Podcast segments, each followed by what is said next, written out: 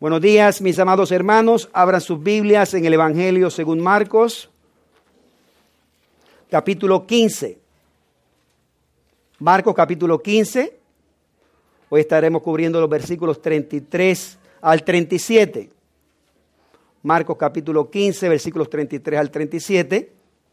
El título para el mensaje de esta mañana es El siervo sufriente en la cruz, tercera parte. Si usted no ha estado en las primeras eh, dos partes, por favor les, digo que vayan ahí a la internet y bajen los mensajes y los escuchen.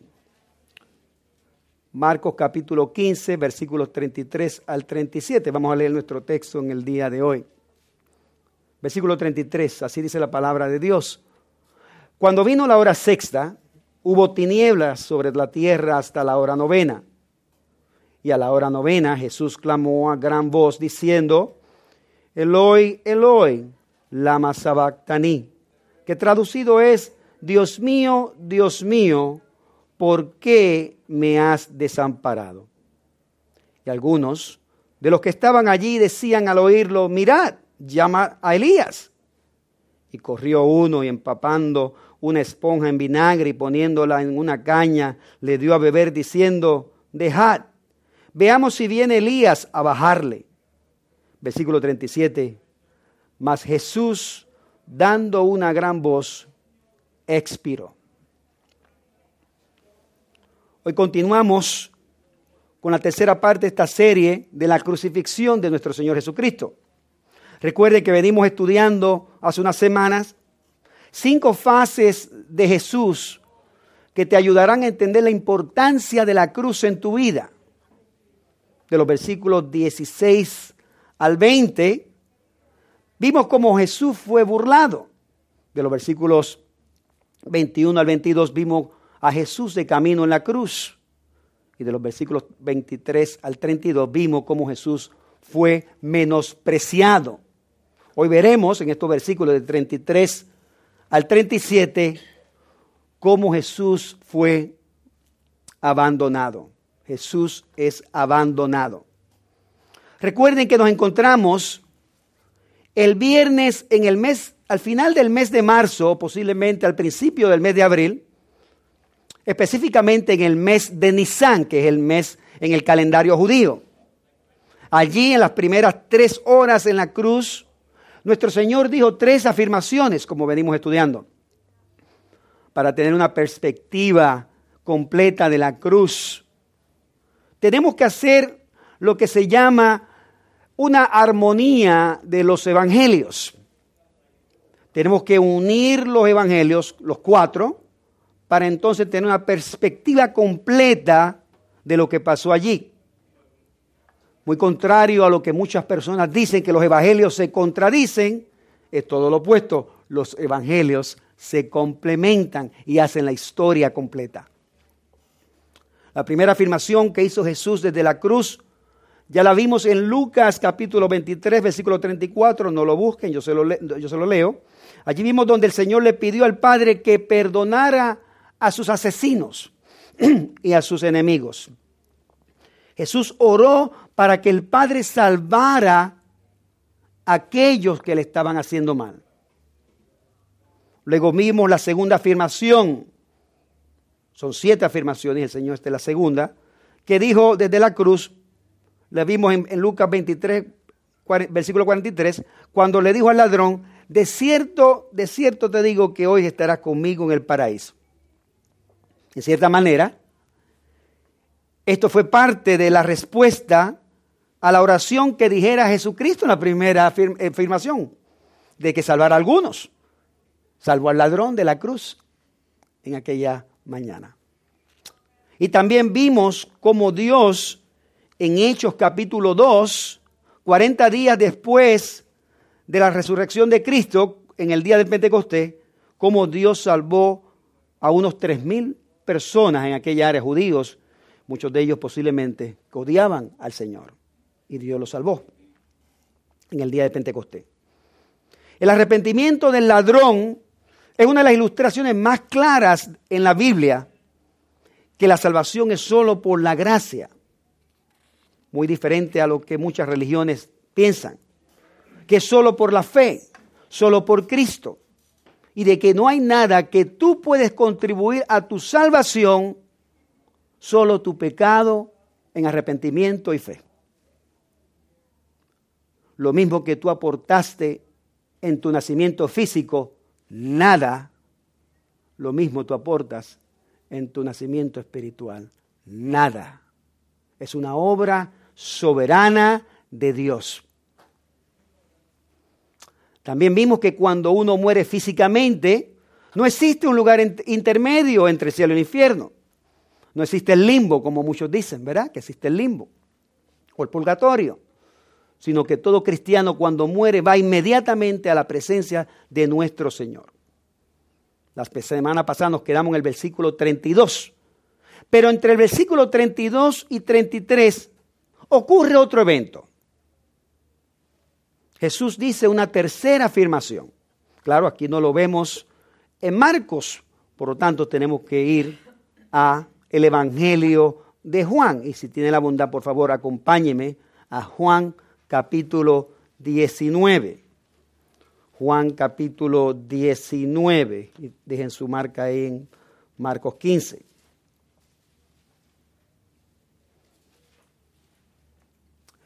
Observen el versículo 26, donde dice, cuando vio Jesús a su madre y al discípulo a quien amaba, que estaba presente, dijo a su madre, María, mujer, he ahí tu hijo. Después dijo al, discípulo, que, que sabemos que es Juan, he ahí tu madre. Y desde aquella hora el discípulo la recibió en su casa. Para este tiempo, para este evento que estamos viendo aquí en la cruz, creemos que José está muerto, porque ya no ha sido mencionado por un largo periodo de los evangelios. Y esa es nuestro, nuestra posición con José aquí. Pero aquí vemos cómo Jesús se preocupó por los intereses de su madre, aún en el peor momento de su sufrimiento en todo su ministerio terrenal. Aquí podemos ver dos implicaciones prácticas para tu vida. Por un lado, vemos el ejemplo práctico de honrar a nuestros padres. Y por otro lado, vemos la preocupación por otros aun cuando estamos en sufrimiento. Esto es un gran ejemplo, hermanos. En el peor momento de su sufrimiento en la tierra, observen cómo el Señor se preocupó en honrar a su madre. Pablo le exhortó lo mismo a Timoteo, allá en 1 Timoteo 5, de 3 al 16, de honrar a los padres. Honrar a los padres no es solo respeto hacia ellos, sino que también es suplir las necesidades económicas de nuestros padres. Muchos hijos se olvidan de eso. Y hay que estar hasta el final con nuestros padres en esa ayuda, tanto en respeto como en lo económico. Ahora, esto no quiere decir obediencia. La obediencia temporal es para los hijos que viven en casa de sus padres. Una vez los hijos salen de sus casas, ya sea porque quieren independizarse o ya sea porque se quieren casar, ya no tienen esa responsabilidad de obedecer a sus padres, pero el mandato de honrar a los padres es por vida. ¿Van viendo? Ahora, una aclaración.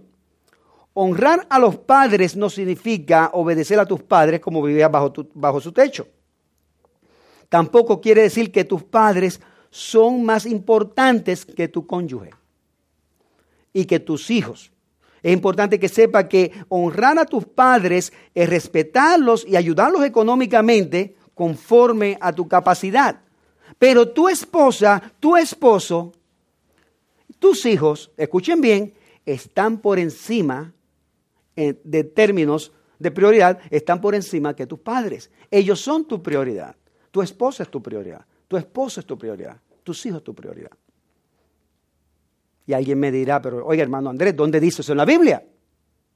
Génesis 2.24, donde dice bien claro, por tanto dejará el hombre a su padre y a su madre y se unirá a su mujer y serán una sola carne. Cuando la pareja se casa, ahora la prioridad es tu esposa, la prioridad es tu esposo, la prioridad son tus hijos. Ese mandato se reitera tres veces en el Nuevo Testamento y hasta cuatro veces en forma general. Algunos le dan más importancia en el área económica a nuestros padres que a nuestros propios hijos. Y hermano, eso es pecado. Por la, por la, persona que usted debe estar más preocupado de acuerdo a la Biblia es tu esposa, tu esposo, tus hijos y luego tus padres. No espere que tu hijo te dé dinero antes que, tu, antes que a su familia. No espere que tu hijo ya casado le dé prioridad a usted antes que a la familia, la familia de él su esposa, su esposa y sus hijos. Algunos dicen, es que usted no me entiende, hermano. Mi bebito de 60 años, él me ama, él me quiere. Mi chiquitín. No. La responsabilidad primero es su familia. No espere dinero de ellos. Ahora, no digas que te deshonra porque no hace lo que tú quieres. Esto ocurre mucho. Al contrario, debemos de alertar a nuestros hijos de honrar a Dios a cubrir las necesidades de su esposa, de su esposo, de sus hijos primeramente. Y al considerar primeramente a su cónyuge, a sus hijos, porque ellos son más importantes que tú, hermano, eso es lo que enseña a través de la Biblia. No se preocupe que usted va a comer. Usted dirá, ¿qué voy a comer? Aplique Mateo 6:33. Buscar primeramente el reino de Dios y su justicia, y lo, y lo demás vendrá por añadidura. Dios se encargará de todo eso. Asegúrate de que eres un hijo de Dios y que vives una vida en obediencia a Dios por medio de su palabra. Y aquí en este texto el Señor Jesucristo nos está enseñando cómo debemos preocuparnos por las necesidades de otro a pesar de nuestro sufrimiento. Por lo general nosotros no estamos preocupados por las necesidades de otro. Y mucho menos cuando estamos pasando nosotros mismos un sufrimiento.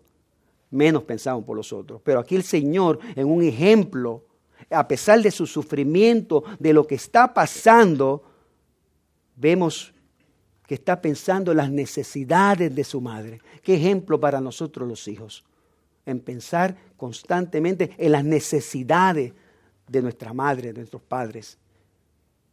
Y yo sé que esto es un estándar bien imposible de alcanzar, que nos ayude Dios, pero esto debe ser la dirección que debemos apuntar en nuestras vidas conforme nos sometemos a la palabra velar, honrar a nuestros padres. El Señor en su peor sufrimiento nos dio este gran ejemplo a pesar de lo que estaba pasando. Regresando aquí a Marcos capítulo 15, Marcos capítulo 15, versículo 33, veamos la cuarta fase en la cruz. Marcos 15, 33. Jesús es abandonado. Esos versículos 33 al 37. Aquí comenzamos las últimas tres horas de Jesús en la cruz. Hermanos, este es uno de los pasajes más profundos en la, en la palabra de Dios. Yo quiero que usted preste atención. No quiero que vuele superficialmente por estos textos, por este pasaje. Es muy importante que usted preste toda su atención a lo que vamos a ver en este pasaje de hoy. Porque esta es la esencia del Evangelio. Yo quiero que usted entienda eso.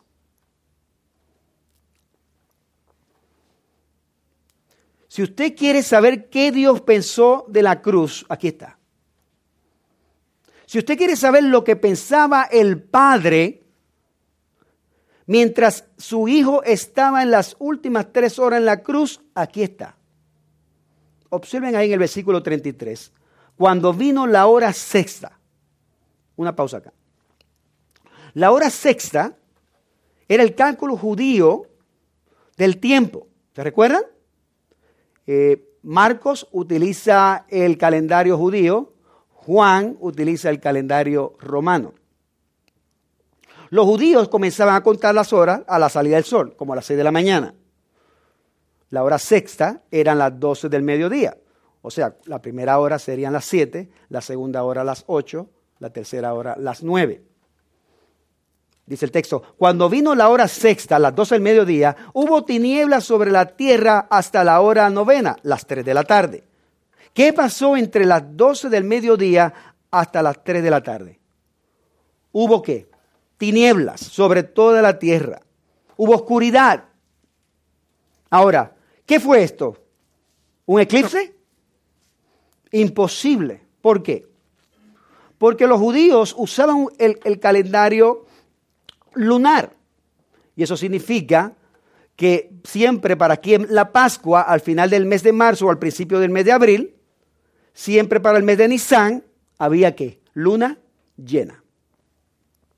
Así que era imposible que hubiera un eclipse solar, como algunos dicen. Entonces, ¿qué fueron estas tinieblas que ocurrió aquí en este pasaje? Hermanos, tinieblas sobrenaturales. Tinieblas sobrenaturales. Y hubo tinieblas sobre toda la tierra. ¿Fue algo esto global? ¿Fue en toda la tierra? Posiblemente, no sabemos. Pero sí sabemos que en todo Israel se quedó a oscuras. A plena luz de, del día, toda la región de Israel se quedó oscuro por tres horas. Piensen eso y reflexionen eso. Así lo vemos en el contexto inmediato y también lo vemos en el contexto de toda la Biblia. Observen el versículo 34 aquí en Marcos, la conexión con la oscuridad. Dice el versículo 34, y a la hora novena, Jesús clamó a gran voz diciendo, Eloi, Eloi, lama sabactani, que traducido es Dios mío, Dios mío, ¿por qué me has desamparado? ¿Ven la conexión aquí de la oscuridad? En el versículo 34, ¿cuál es? Dios abandona su Hijo. Presta atención. ¿Qué es lo que estaba pasando aquí que quedó todo oscuro? Es la pregunta que hacemos. ¿Qué estaba ocurriendo en este momento? Aquí el Padre estaba derramando el juicio sobre su Hijo. Estaba confirmando, está, esto es confirmado a través de todas las escrituras, hermanos. La oscuridad en la Biblia está relacionado con juicio, específicamente con el juicio de Dios.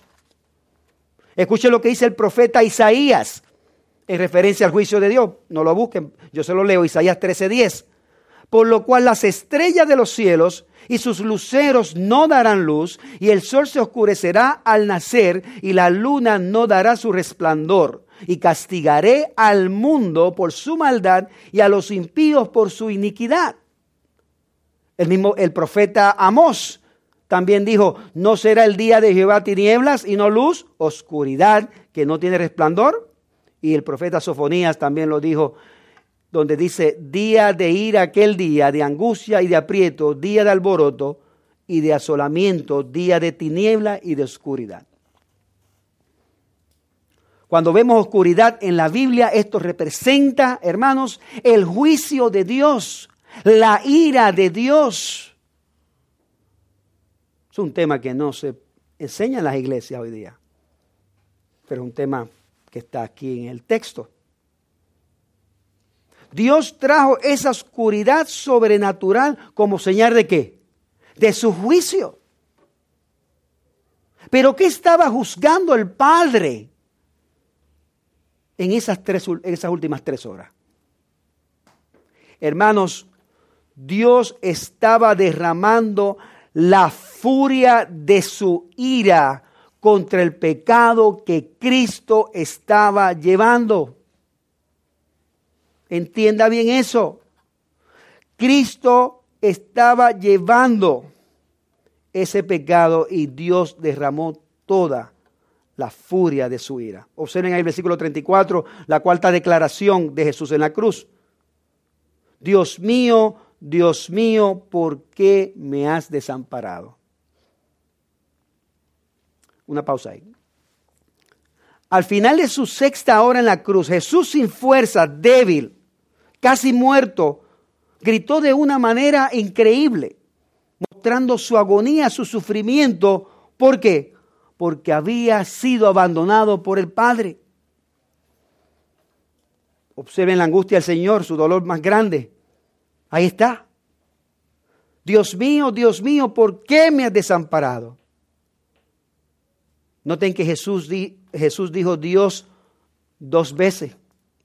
Esta es la primera vez en el Evangelio de Marcos que Jesús le dice Dios. Porque ¿cómo siempre hablaba con su padre. Como le decía, ¿cuál era el título que usaba? Padre. En algunas ocasiones, Abba, padre, papito. Pero miren cómo cambia la terminología aquí. Dios mío, ¿por qué me has desamparado? Observen cómo la relación de intimidad del padre e hijo se habían completamente roto por tres horas. ¿Por qué razón?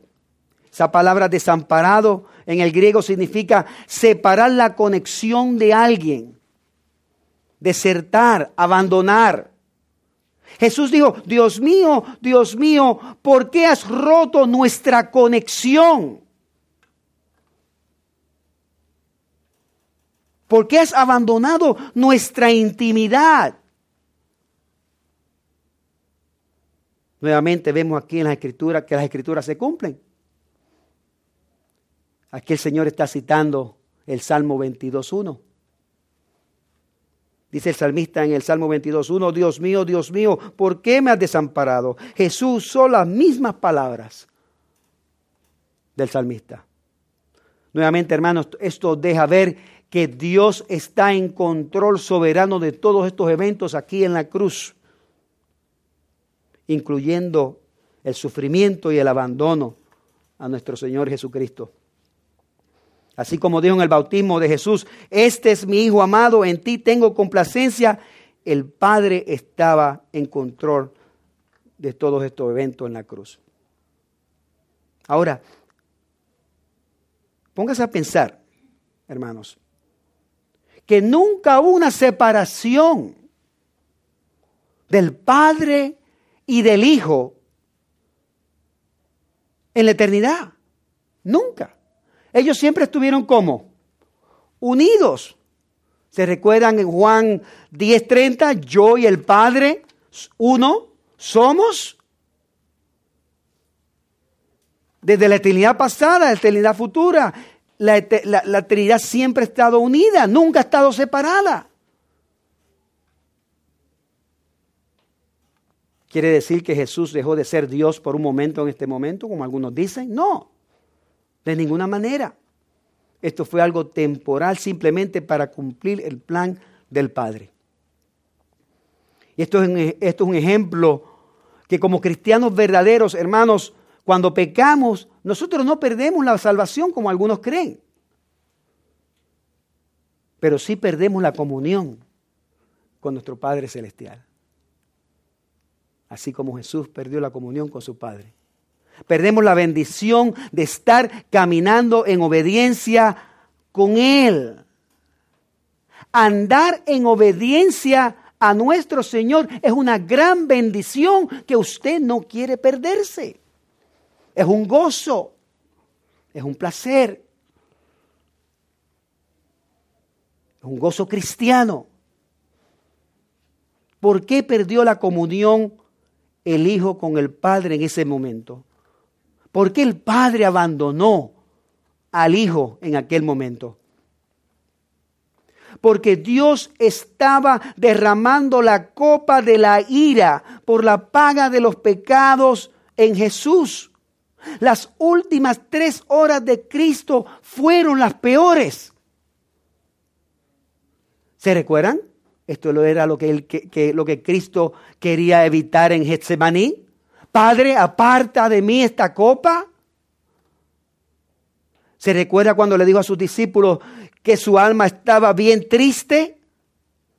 Su agonía fue tan grande en Getsemaní que hasta sudó grandes gotas de sangre.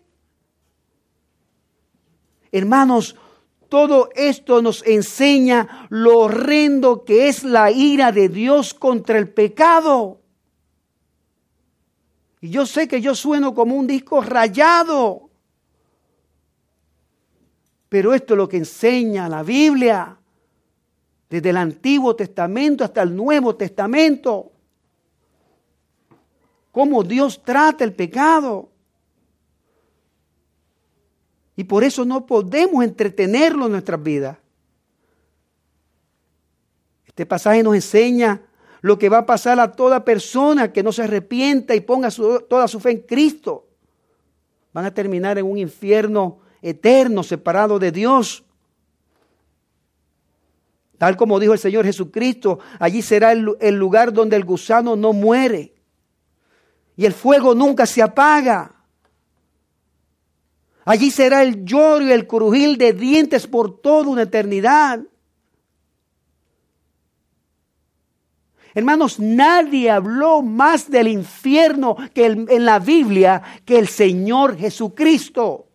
Nadie, ningún profeta, ningún autor.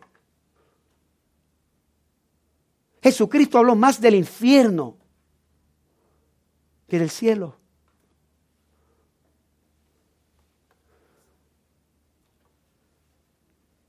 Noten la santidad perfecta de Dios, que aún tuvo que darle la espalda a su hijo cuando su hijo llevaba el pecado de los que iban a creer en él. Hermanos, piensen en esto. Qué terrible es el pecado.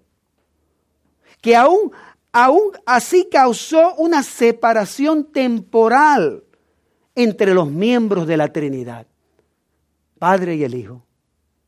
¿Se imagina eso? Lo terrible que es el pecado. El Hijo estaba bebiendo en su totalidad la copa que quiso evitar allí en el, Getsemaní. Vayan un momento conmigo a Isaías capítulo 53. Esta es la esencia del Evangelio según Marcos. Estamos estudiando que es el siervo sufriente. Y aquí en el capítulo 53 de Isaías vemos exactamente lo que pasó el siervo sufriente. ¿Por qué el siervo sufriente bebió la copa de la ira de Dios? ¿Por qué? Aquí el profeta nos lo dice, el versículo 4, donde nos dice, ¿para qué, ¿para qué murió? Para llevar nuestras enfermedades y sufrir nuestros dolores. Versículo 5, del capítulo 53 de Isaías. ¿Por qué murió el siervo sufriente? Mas él herido por nuestras rebeliones, molido por nuestros pecados, el castigo de nuestra paz fue sobre él y por su llaga fuimos nosotros curados.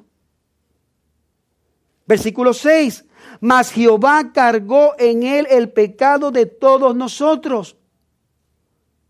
Versículo 8 por la rebelión del pueblo de Israel. Versículo 9, por la justificación de muchos. Versículo 12, para llevar el pecado de muchos. Hermanos, durante estas últimas tres horas el Padre descargó sobre su Hijo el castigo de nuestro pecado el castigo que tú te mereces, el castigo que yo me merezco. Tres horas de castigo que de cada uno de los que creyeron en Él, desde Adán hasta el milenio, todos esos que creyeron en Él. Y usted preguntará, ¿y cómo puede ser que en tres horas Jesús recibió el castigo eterno que cada uno de nosotros merecíamos? Es una buena pregunta. ¿Cómo puede ser eso? en tres horas los, pecados de todo el mundo que ha asistido, que creyeron en Él. Bien sencillo, hermanos. Porque Jesucristo es eterno. Y por eso pudo recibir todo el castigo eterno de aquellos que iban a creer en Él. ¿Van viendo? Durante aquellas últimas tres horas, aquel que no conoció pecado por nosotros se hizo pecado para que nosotros fuésemos hechos justicia de Dios. Por favor, escuche bien. De la misma manera que Dios trató a su Hijo como todo el pecado de toda persona que iba a creer en Él, así también el Padre nos trata a todos nosotros los que creemos en Él como si hubiéramos vivido la vida perfecta, sin pecado, de su Hijo. Y Dios lo hace por medio de una fe arrepentida únicamente en Cristo, únicamente por fe, así como el ladrón de la cruz, que es nuestra ilustración. Y algunos dirán, pero no es justo que Dios trate a su hijo de esa manera. Así también como no es justo, como tú y yo tampoco nos merecemos la salvación. Si de justicia se tratara, hermanos, entonces la paga del pecado es muerte. Como dijo Pablo a los romanos. Esto es cuestión de gracia. Dios nos da lo que no merecemos. La gracia que tú no te mereces, que yo no me merezco, pero Dios te amó tanto que te lo ofrece gratuitamente en Cristo Jesús. Piense por eso un momento. Reflexione en la misericordia y en la gracia que Dios ofrece.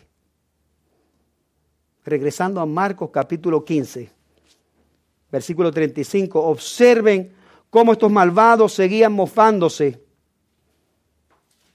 del sufrimiento del Hijo de Dios. Versículo 35. Y algunos de los que estaban allí decían al oírlo, mirad, llama a Elías aquellos que se recuerdan, el profeta Malaquías, en el capítulo 4, había eh, predijo que Elías, o un profeta como Elías, vendría como el precursor del Mesías. Pero esta gente se estaba burlando sarcásticamente de Jesús. Ellos estaban burlando de Jesús. Ellos decían, este está llamando a Elías para ver si lo viene a ayudar. Noten ahí el versículo 36 y corrió uno y empapando una esponja en vinagre y poniéndola en una caña, le dio a beber diciendo, dejad, veamos si vienes Elías a, a bajarle. Nuevamente burlándose, hermanos. Esto es una burla sarcástica. Aquí en este momento Jesús dijo su quinta declaración. Pero no la tenemos aquí Marcos. Vayan de nuevo conmigo a Juan capítulo 19. Y perdona que los tenga ahí de, del tingo al tango, pero veo que algunos se me están cabeceando ahí durmiendo. Y así esto lo mantiene despierto. Juan capítulo 19. Vemos aquí la quinta declaración de nuestro Señor Jesucristo. En el versículo 28. Dice, después de esto, Sabiendo Jesús que ya todo estaba consumado, dijo, para que la escritura se cumpliese, tengo sed, tengo sed. Y estaba allí una vasija llena de vinagre, entonces ellos empaparon en vinagre una esponja y poniéndola en un hisopo, se la acercaron a la boca. Nuevamente, hermano, aquí vemos la humanidad de nuestro Señor Jesucristo, donde tenía sed. Este vinagre que le pusieron en una esponja, era un vino agrio, era un vino barato que bebían los soldados y toda la gente en aquel área, y especialmente se usaban en los, los que ejecutaban en la cruz para que durara más tiempo en la cruz. Recuerden que el Señor murió rápido en la cruz, pero para que ustedes sepan, muchas de las personas estaban días en las cruces, incluso hasta semanas en las cruces, hasta que morían allí. Observen ahí en el versículo 19, en el, en el capítulo 19 de Juan, el versículo 30, la sexta declaración. La sexta declaración que Jesús dijo desde la cruz. En el versículo 30 del capítulo 19 dice, cuando Jesús hubo tomado el vinagre, dijo, consumado es. Y habiendo inclinado la cabeza, entregó el Espíritu. Esa palabra consumado es la palabra griega tetelestai, que significa está terminado, es lo que quiere decir aquí el autor. Está terminado. ¿Qué estaba terminado, hermanos? Es la pregunta que le hacemos al texto que está hablando aquí Jesús. ¿Qué estaba terminado? La obra de haber llevado la ira de Dios en contra del pecado de todos los que creen en Él. ¿Vieron? La obra de la ira de Dios en contra del pecado. Debido a que, a que su obediencia al Padre fue perfecta, el Padre quedó satisfecho y la obra de redención de todos los que creen en Él fue terminada. Y cuando dice terminado es, significa que usted no le puede añadir nada a la obra de Cristo. Usted no le puede añadir una misa, usted no le puede añadir un sacramento, usted no le puede añadir una obra de caridad, usted no le puede añadir nada a la obra de Cristo. Eso es lo que las religiones falsas no pueden entender. la obra de Cristo fue suficiente, completa, para satisfacer la ira del pecado por parte de Dios. Entonces, su vida y su muerte fue más que suficiente. Entonces, hermanos, esto es bien importante porque si usted ha cometido un pecado y, se siente, recuerde que, que ya Dios lo ha perdonado a usted. Claro, esto siempre aplica a un cristiano verdadero, una persona regenerada. Regresando a nuestro pasaje, Marcos capítulo 15, versículo 37, dice, dice ahí en el versículo 37, mas Jesús, dando una gran voz, expiró. A, a pesar de soportar la tortura física de la cruz y los tormentos infinitos del juicio divino, Jesús demostró que estaba alerta y físicamente fuerte para emitir una gran voz. ¿Qué fue lo que dijo nuestro Señor en ese momento? Y ahí Lucas 23 nos dice, Lucas 23 nos dice, en el versículo 46, entonces Jesús clamando a gran voz dijo, Padre, en tus manos encomiendo mi espíritu. Y habiendo dicho esto, expiró. Aquí el Señor está citando las mismas palabras del Salmo 31.5. Observen esto, esto es grandioso. Observen que nadie le quitó la vida a Jesús.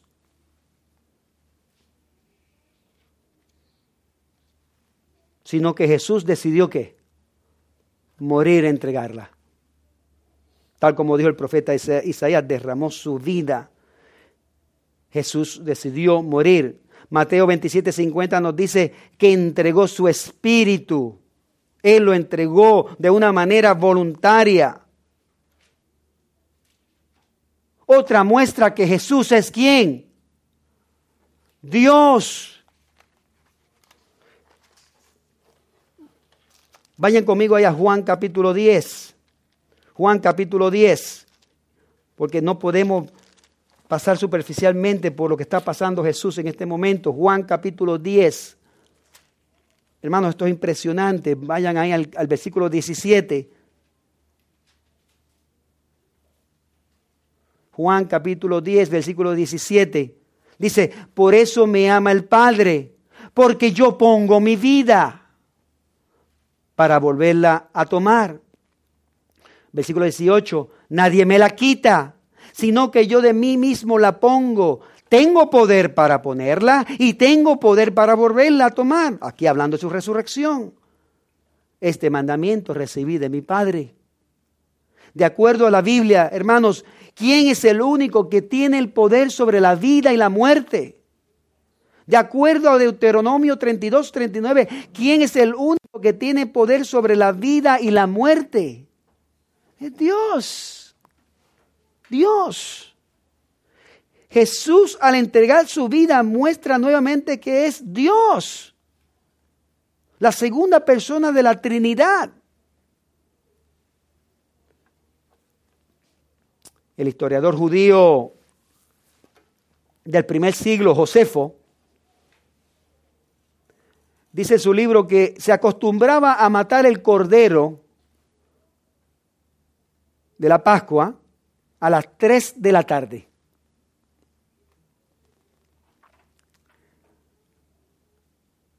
La misma hora que Cristo decidió morir. Esto es impresionante, hermanos. Cuando dimos la historia con la Biblia, lo que pasó allí. Esto no es un cuento de hadas. Esto fue un evento histórico. Un evento de Dios. Y ya que están ahí en Juan, vayan un momentito a Juan capítulo 19. Y no los mareo más. Juan 19. Juan capítulo 19, versículo 31. Juan capítulo 19, versículo 31. Los romanos dejaban los cuerpos en las cruces por días, no por semanas, como le dije anteriormente, al punto que las aves de rapiñas desfiguraban a los cadáveres en la cruz. Pero cuando los romanos querían apresurar la muerte de alguno de los ejecutados, simplemente les rompían los huesos. ¿Para qué? Los huesos de las piernas, perdón, los huesos de las piernas, ¿para qué? Para que botaran más sangre y también no pudieran subir hacia arriba y así morir asfixiado. Observen lo que dice aquí Juan capítulo 19, versículo 31.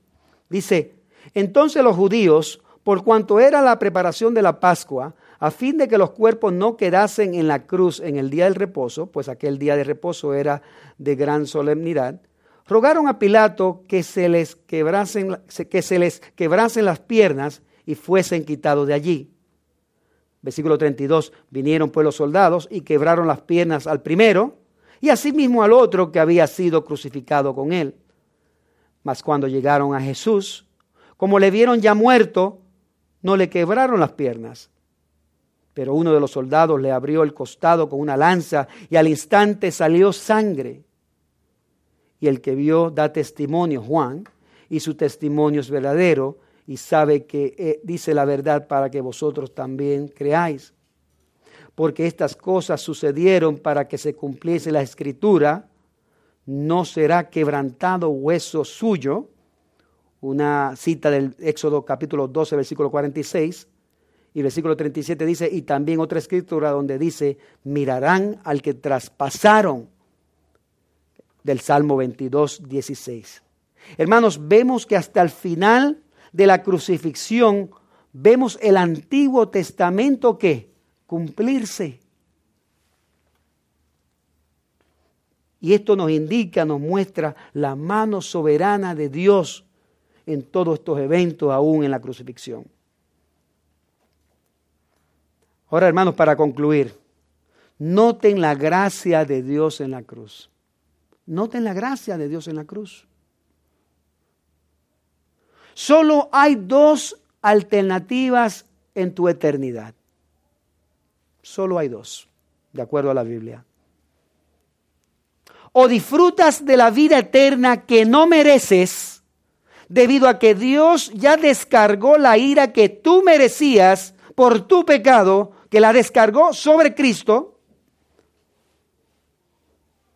o enfrentas la eternidad que te mereces debido a tu pecado en una eternidad de tormento en el infierno separado de Dios. Tú eliges una de estas dos. No existe un lugar intermedio. No existe el limbo. No existe el purgatorio como algunos dicen. Es solamente un estatus. La pregunta es, ¿y cómo Dios puede darte vida eterna que tú no mereces cuando en realidad lo que tú te mereces es su ira eterna? Al haberte tratado, al haber tratado a Cristo en la cruz, aunque no se lo merecía, como si hubiera sido tu pecado, como si Él hubiera pecado y haberlo juzgado por ello, y al tratarte a ti como si hubieras vivido la vida perfecta de Cristo, y Dios hace solamente esto por medio de una fe arrepentida aunque no no los merecemos. Hermanos, esto es gracia. Sublime gracia, tal como cantamos esta mañana. Como dijo Pablo a los Efesios, porque por gracia sois salvos por medio de la fe, y esto no de vosotros, pues es don de Dios, no por obras, para que nadie se gloríe. Toda la gloria es de Dios y de nuestro gran Salvador Cristo Jesús. Tal como dice el himno de John Newton, que escribió en 1779. Sublime gracia del Señor que a un infeliz salvó. Fui ciego, mas hoy miro yo. Perdido, y Él me halló. Su gracia me enseñó a temer. Mis dudas ahuyentó. Oh, cuán precioso fue a mi ser cuando Él me transformó. Una gracia que salva que salva y una gracia que santifica. Solo por esa gran obra de la cruz en Cristo Jesús. Oremos.